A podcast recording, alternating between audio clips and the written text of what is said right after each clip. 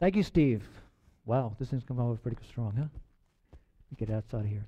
Uh, good morning to Village Church. It's good to see each and every one of you here this morning. Worship together to lift up the name of Jesus, to worship Him. God is good. God is worthy to be praised by all His creation, by all of us. Just a reminder today uh, today is a call to the National Day of Prayer and Fasting for our nation. Uh, we have an election coming up shortly, and in uh, November 3rd, right around the corner here, we, we need prayer for our country. So throughout the day, take a little time aside, put some normal things aside maybe, and, and just pray for our nation. Pray for our church. Pray for each other here. We're going to start a new series today. And we're going to go through an Old Testament book in the wisdom section of the Bible. Now, the wisdom section of the Bible is made up of five books. We have Job, Psalm, Proverbs, Ecclesiastes, and a Song of Solomon. Now, we'll be looking into the book of Ecclesiastes today. We'll start this morning off by an introduction to the book, and I'll try to cover, thank you, Ralph, try to cover the uh, first chapter.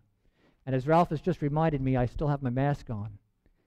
And hopefully, keeping the mask on for a few minutes now, you'll remember the title, at least, of today's sermon. And that's The Preacher's Breath. The Preacher's Breath. Can you hear me now?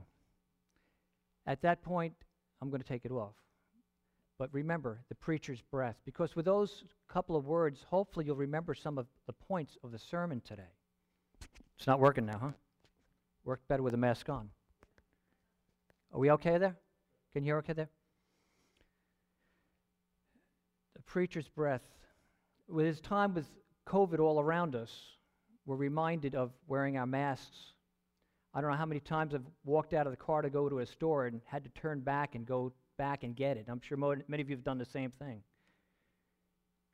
And again, again, is to retain or stop moisture from going around, whatever the, purpose they have on, on, on these things are for us to, again, be considered for one another. But again, the reason why I kept it on for a few minutes is just to give you a, a visual of the preacher's breath. There should be notes in your inserts in, in, the, in the bulletin day if you choose to use them. There's a couple of points you want to make out. That's fine. It will probably help us through the whole series. Book of Ecclesiastes. Now, what does the title mean? Ecclesiastes. And a simple one word definition or one word title to it might be just called the preacher. It's the one who addresses the assembly, the preacher. It's used about, the word preacher is used about seven times throughout the book. Now, the author of the book, although it is not specifically mentioned or named, we can get a, a, good reference of, of who wrote it, and most people feel that it's Solomon who wrote the book. The first verse of chapter 1 states The words of the preacher, son of David, king in Jerusalem. And verse 12 of the same chapter states, I, the preacher, have been king over Israel in Jerusalem. And we know that one of the followers of King David was Solomon, as being one of the kings in Jerusalem. In addition, in the last chapter of the, of the book of Ecclesiastes, says, In addition to being a wise man, the preacher also taught the people knowledge, and he pondered and searched out and arranged many proverbs. These verses kind of suggest that the preacher could very well have been Solomon. Now, assuming that Solomon was the author of the book here, we can attribute two books and a great deal of a third book to him as being the author. First is probably he authored the Song of Solomon, which appears to be written in his what I would call his morning years of his life, his early years. It poetically deals with passionate romance and courtship and love. Secondly, he wrote a good deal of the book of Proverbs. Not all of Proverbs, but a good deal of it. And this would be probably written in his, what I would call the noontime years of his life, his more mature life, uh, but still in the middle years of his life. Now, this book, what? It encourages us, it gives us wisdom in our everyday life. They're like heavenly rules for earthly living. It warns us about the dangers and pitfalls that we might face and hopefully avoid. Then we come to Ecclesiastes. Now, Ecclesiastes, I would like to say, is written in the evening years of his life, the sunset years. It would be more like the reflective years. You're looking back at your past and perhaps maybe regretting some of the decisions that you made or some of the paths you took. Now, when we look at Proverbs, we see this as a book of wisdom. Look at Ecclesiastes, some people have described it as a book of foolishness. It's like an autobiography of life that to struggle to find satisfaction, but without God, apart from God. It mostly describes hu- a human philosophy and reasoning apart from God. Now, some atheists and cynics have quoted from this book, and they use it rather freely, not always correctly, but freely. And even a popular song of the late 50s, written by Pete Seeger, sung by many artists and popularized by a band, an American band at that, uh, called The Byrds in 1965. I don't know if any of you remember The Byrds. You could say the song was for the Birds, I don't know, but the song was based on the first eight verses of chapter 3 of the book. Remember the name of the song, anybody? It's called Turn, Turn, Turn. And what led up to those words was, There is a season, turn, turn, turn. Now, the, the book's theme centers on man trying to live a fulfilled life apart from God, a life centered on the here and now. Solomon ultimately shows the absurdity of this. Solomon, who was given wisdom from God to rule his people wisely, tried every course and endeavor, every pleasure of life, and concluded all is vanity. All is vanity. Now, vanity is basically the key word to the book. It occurs between 38, 39 times, something like that. And the uh, American Heritage Dictionary first use of the word, or, or the how it's used today, basically, is means excessive pride or conceit, vanity. You're so vain. There's a song out for that too, right? But the second use of the word, which is what is implied here, is more about futility, worthlessness, vanity. And that's how it's generally used throughout the passages we will be looking into. Now, the word vanity comes from a word for breath or breeze, maybe even vapor. It could probably be best illustrated for us when we think of the vapor or the breath that you breathe out when you exhale on a cold day. Your warm breath that comes out has moisture in it, and it comes out, it looks almost like steam. But the properties of it, it stays for a little while and then it disappears. There's nothing to it. You know, you can't grasp it. You can't put it in your pocket. You can't, can't touch it. And then it disappears and you don't see it again. There's an old saying that basically says uh, if something disappears real quickly, you say it vanishes into thin air. Now, vanity also is talked about as being a breeze. And you think about the wind or a breeze. You know, you can't really understand where it comes from per se. You don't know where it's going to go. It empts, basically empty. It doesn't contain anything. There's no tangible substance to it. You can't control it. And it doesn't listen to any commands.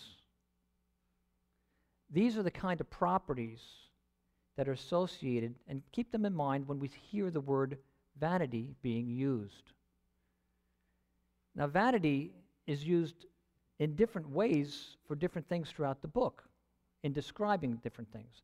When regard to man's activities, the things we do, it kind of means something that's fleeting or transitory. It doesn't stay still. When it's used in regards to man's experience, especially on this sin cursed earth, it really means something by being futile or meaningless. And it's also used in regard to life's unanswerable questions, like the mysteries of God's purposes and stuff. And at that point, it really means something that is uncomprehensible, unknowable, unobtainable. So, vanity is used a few different ways for different things in different situations. But again, keep in mind the fact that it comes from the word breeze or breath, preacher's breath. The key phrase in the book, which occurs almost 29 times, is under the sun. Under the sun, and that's S U N. And it applies an earthly view of things, a view that really excludes the eternal perspectives of life, what's after it. It's a view of life that does not consider God central in it, and maybe even excludes him from it. Under the sun. Another interesting phrase that is throughout the book is this, I said in my heart, or I said to myself. This phrase is used in a way that introduces a conclusion to something that has just happened before it, and it's based upon someone's own intellect or own reasoning or the experiment that just took place. I said in my heart. Now we see Solomon conducting multiple uh, experiments throughout this book seeking satisfaction, seeking fulfillment. He tries the sciences, he tries looking at the laws of nature. He searches and looks and obtains wisdom and philosophies. All sorts of pleasures in life he indulges into, all sorts of materialism. With the conclusion each of these experiments are described in human terms not necessarily in godly wisdom. Now, Solomon basically writes this book with a purpose in mind to warn young people. Now, he's older in his age at this point, but he's warning younger people not to go through life's way, life's pathway, with human wisdom. Now, with these points in mind, Let's turn in your Bible to Ecclesiastes chapter 1. And please follow as I read. That's Ecclesiastes chapter 1. If you're using the Pew Bible, it's on page 797. And I'll try to read through the whole chapter without stumbling too much. The words of the preacher, the son of David, king in Jerusalem. Vanity of vanities, says the preacher. Vanity of vanities, all is vanity. What advantage does a man have in all his work which is done under the sun. A generation goes, a generation comes, but the earth remains forever. Also, the sun rises and the sun sets, and hastening to its place, it rises there again. Blowing toward the south, then turning toward the north, the wind continues swirling along, and on its circular courses the wind returns. All the rivers flow into the sea, yet the sea is not full to the place where the rivers flow, there they flow again. All things are wearisome. Man is not able to tell it. An eye is not satisfied with seeing, nor is the ear filled with hearing. That which has been is that which will be, and that which has been done is that which will be done. There is nothing new under the sun. Is there anything of which one might say, See, this is new? Already it has existed for ages which were before us. There is no remembrance of earlier things and also of latter things which will occur. There will be for them no remembrance among those who will come later still.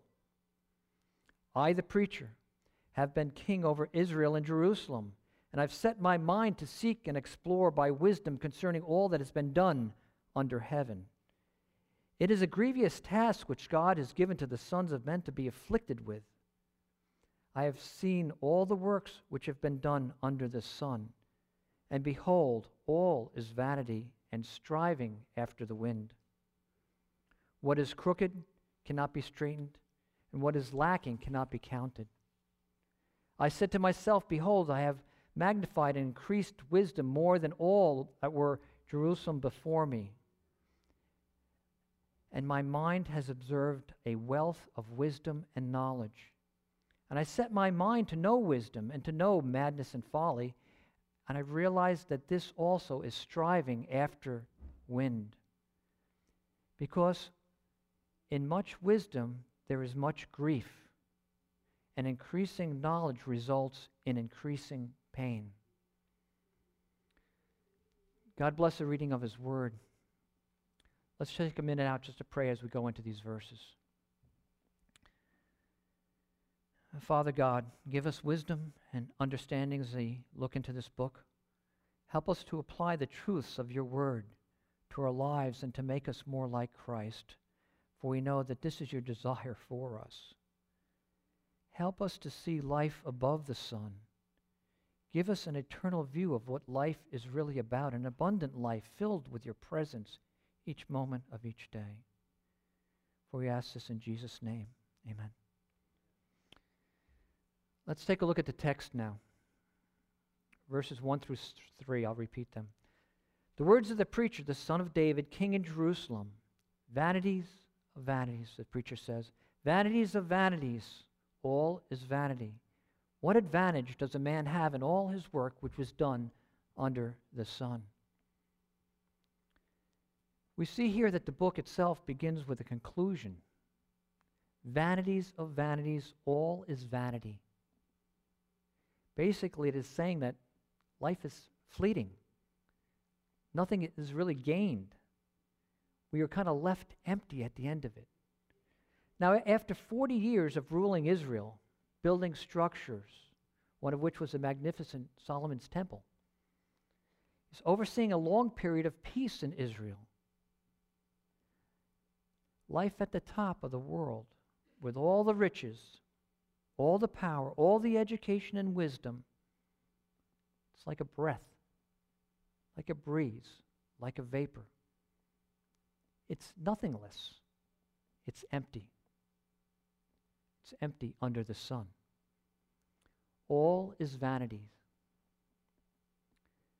Verses 4 through 7 says, A generation goes and a generation comes, but the earth remains forever. Also, the sun rises and the sun sets, and hastening to its place, it rises there again. Blowing toward the south and then turning toward the north, the wind continues swirling along, and on its circular courses, the wind returns. All the rivers, they flow into the sea, yet the sea is not full. To the place from where the rivers flow, there they flow again. What are we saying here? Life is repetitive. Life is repetitive, repetitive, repetitive, repetitive.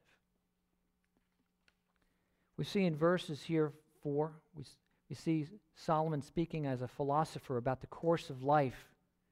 Verse 5, kind of like an astronomer of the circle of the sun, and verse 6, like a meteorologist, talking about this, the circuits of the, of the wind going around. And verse 7 talks like he's a hydrologist. This is all pre science now, like a hydrologist he speaks of the cycle of water on the earth.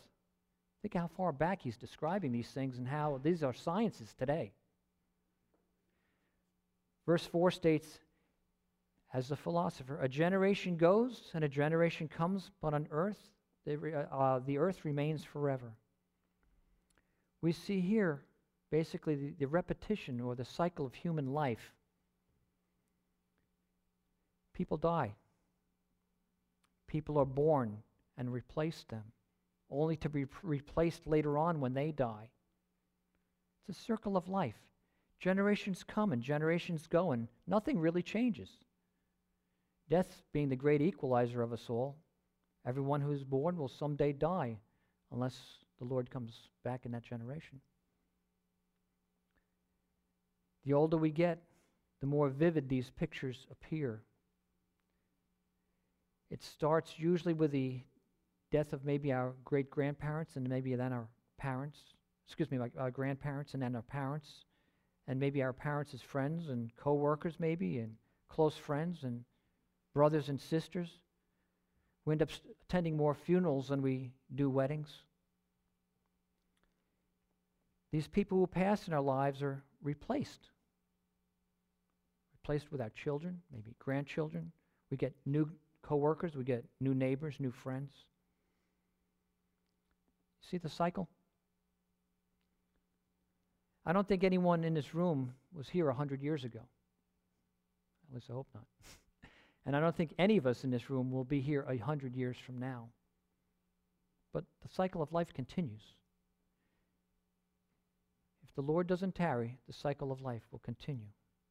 A generation goes and a generation comes, but the earth remains forever. Verse 5, he goes on to illustrate this with a few examples. Looks like he's speaking about the, an astronomer here being the sun rises and the sun sets, and it hastens to its place where it rises again. Now, standing on the earth here, we, we see the sun rising in the east. It travels overhead and it sets in the west. And within a few hours, it comes back and it does the same thing over again. Only to do the same thing again and again and again, day after day after day. Time doesn't stop, doesn't care. We can't change it, we can't escape it, but it continues on. Repetition, repetition, repetition. And in verse 6, talks like a meteorologist here, right? Blowing toward the south, then turning toward the north. The wind continues swirling around on its courses. The wind returns again. Here, Solomon basically describes the global jet streams in the atmosphere. Wind goes on its path throughout the earth and winds up in the same place where it started from, only to do the same thing again and again and again. Margaret Mitchell in her classic book, Gone with the Wind, which is made into a famous movie, implies this very thing. Everything in life, sooner or later, vanishes. It's like the wind, like a breeze, like a breath. It's gone, gone with the wind. Verse 7, we have Solomon here pointing out, as a hydrologist, basically, that the rivers flow into the sea, yet the sea is not full. To the place where the rivers flow, there they flow again. We know water runs down from the mountains and the rivers. They form lakes and they eventually go into streams and end up in the ocean eventually. Now, the ocean waters, they get warm from the sun. Evaporation occurs and they form moist clouds in the atmosphere. Now, the wind carries these clouds to different places and they get into cooler areas and rain falls. Now, if the wind blows hard enough and they come across a mountain, they get forced up into the mountain ranges, right? And when it gets cooler up there, it falls as snow, rain, slush, whatever. Earth tilts a little bit, and what happens? It warms up during the summertime, and what happens? The waters flow again into streams, into lakes, into water, and eventually go right back into the seas or the ocean, and it goes again. Here again, example of the repetition, the repetition that there is all around us in life. This cycle of the earth's water continues again and again. Another example of an endless repetition of the life under the sun. Verse 8 says, All things are wearisome. Man is not able to tell it. The eye is not satisfied with seeing, nor is the ear filled with hearing. That which has been is that which will be, and that which has been done is that which will be done. So there is nothing new under the sun. Is there anything of which one might say, See this, or See this is new? Already it has existed for the ages which were before us. There is no remembrance of earlier things, and also of the latter things which will occur. There will be for them no remembrance among those who will come later still. I'll tell you, bored here, boredom, frustrated, unfulfilled with the what? Repetitions of life. So life is repetitive. Here we see life basically being unfulfilled. Life is unfulfilling. Life is unfulfilling. All things are wearisome for me.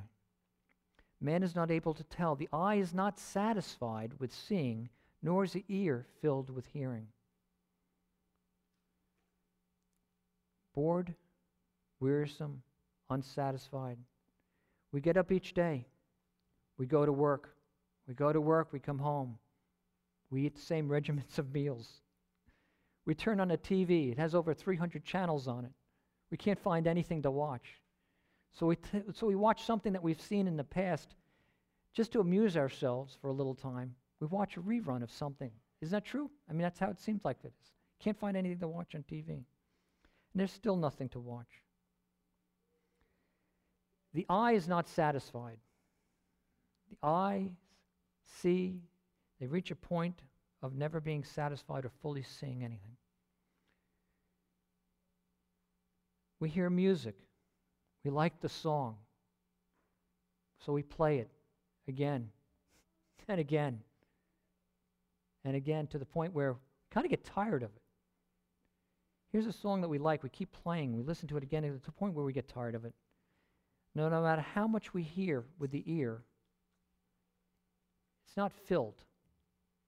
When I'm saying that, I'm saying it's not completely satisfied. We're always listening or wanting to hear something new. We continue along with some, something new. We never really get full. We're never really satisfied under the sun. So life is repetitive, life is unfulfilling, and life is boring. Verse 9 through 11 That which has been done is that which will be. Excuse me, uh, let me repeat that. That which has been is that which will be, and that which has been done is that which will be done. So there is nothing new under the sun. Is there anything of which one might say, See, this is new? Already it has existed for ages which were before us. There is no remembrance of earlier things, and also of the latter things which will occur. There will be for them no remembrance among those who will come later still. Again, here we see the boredom, the frustration, the unfulfilled things that happen with the repetitions that are in life. Why? There's, there's nothing fresh. There's nothing new. What is going on has happened in the past already. What will be done has been done before. There's nothing new under the sun. I mean, you might say that, you know, man landed on the moon. That's all new. Is it really? I mean, might that's the first time for that, but explorations themselves have been going on forever. The discovery of America, the discovery of things deep in the sea, the discovery of things out in outer space. Explorations have been going on forever. Well, texting, new cell phones, latest gadgets, that's all new, right? Well, communication in itself has been going on forever. People have been communicating since Adam and Eve. We talk. Written communications occurred. Then they have telegraphs, then telephones, and now texting. Who knows what will be next? Maybe we'll be able to think each other's thoughts eventually through some sort of device. Nothing new under the sun. Mankind longs for something that would break this constant, repetitive cycle. Something said, something heard that would be new and significant and satisfying. But there's nothing under the sun. Life is repetitive. Life is unfulfilling. Life is boring. And on top of that, nothing's going to be remembered. There's no remembrance, verse 11, there's no remembrance of, earth, of earlier things, and also of the latter things which will occur. There'll be for them no remembrance among those who will come later still. A couple examples come to my mind, and uh, one of which I wrote down here is basically I've been retired for about five years now, a little over five years. If I go back to, I've been employed there with, with my employee for about over, over almost 35 years. If I go back to the last building I worked in there, this is only five and a half years past, I don't think half the people in that building would know who I am. How things change. You know how things change. Time moves on. The things that were so vital to us of our everyday working and occurrence and stuff will, will go very dim in time. They won't seem as important. And eventually they'll be forgotten and not remembered by those even around us, and definitely not remembered by those who come after us.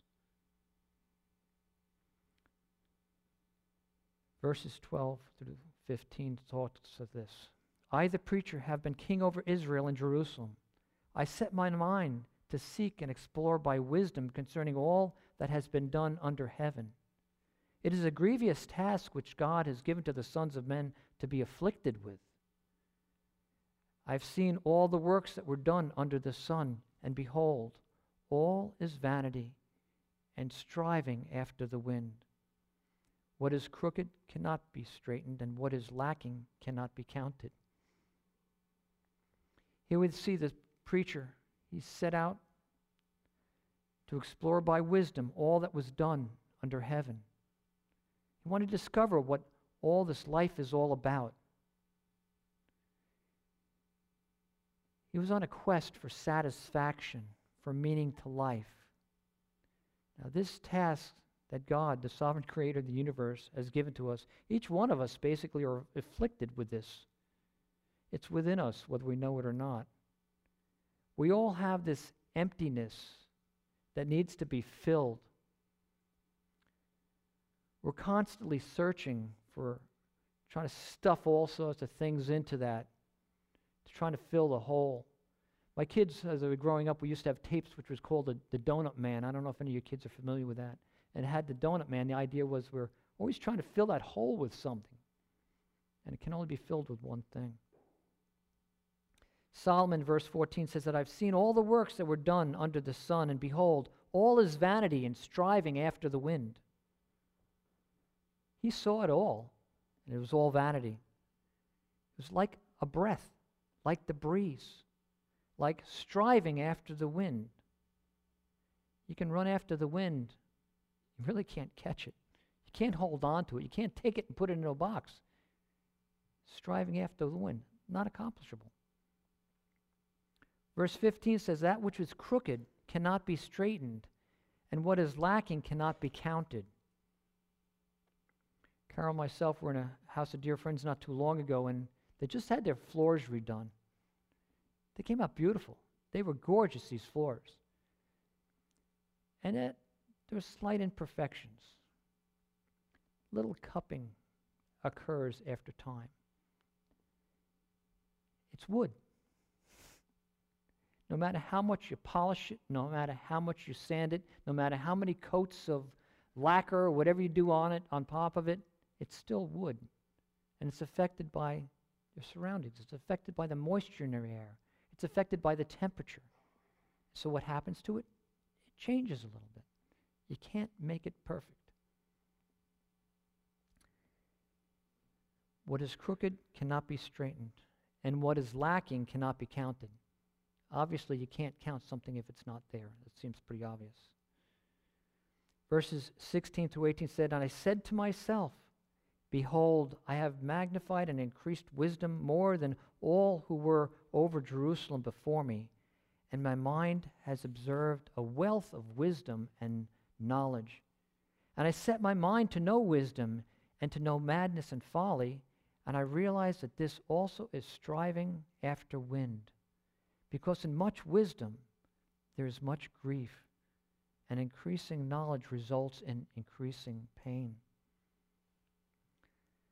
Solomon, with all his education, and all his learning, all his wisdom, more than any that were before him, and with his heart, with his mind, determined to know wisdom and to, and to come to this meaning of satisfaction in life under the sun, he even tries to the point of the opposite of wisdom, which is what? Sanity, opposite, excuse me, of sanity and wisdom, which would be madness and folly. He's even trying that course and concluded the whole mess. He says, that is also like striving after the wind. All those courses of, that he endeavored to follow. And he gives some of the reason here. Because, verse 18, because in much wisdom there is much grief, and increasing knowledge results in increasing pain. We're taught by the secular world, and it's pushed upon us in our schools and our colleges and in the education system that science, that education, that higher learning solves all the problems of the world. It's being pushed a lot in political ads now. We're going to solve everything by science.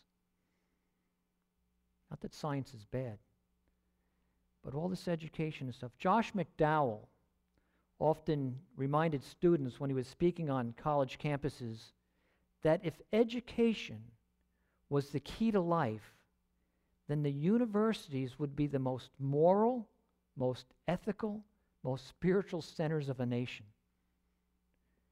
Think of how that worked out. The more Solomon learned, the sadder he became. The more we know, speaking of worldly knowledge, the more we increase our problems. Science has given us all sorts of new devices, new gadgets, cell phones, laptops, GPS devices. List goes on and on and on and on. And somehow we're almost forced to use each and one of these to get through the day anymore. Can't order airline tickets. You can't, you know, can't find your way around without one of these devices. Just about. These devices almost controlling our lives now. I don't know about you, but I'm still an analog guy. I, I get frustrated. I get aggravated with all these new devices.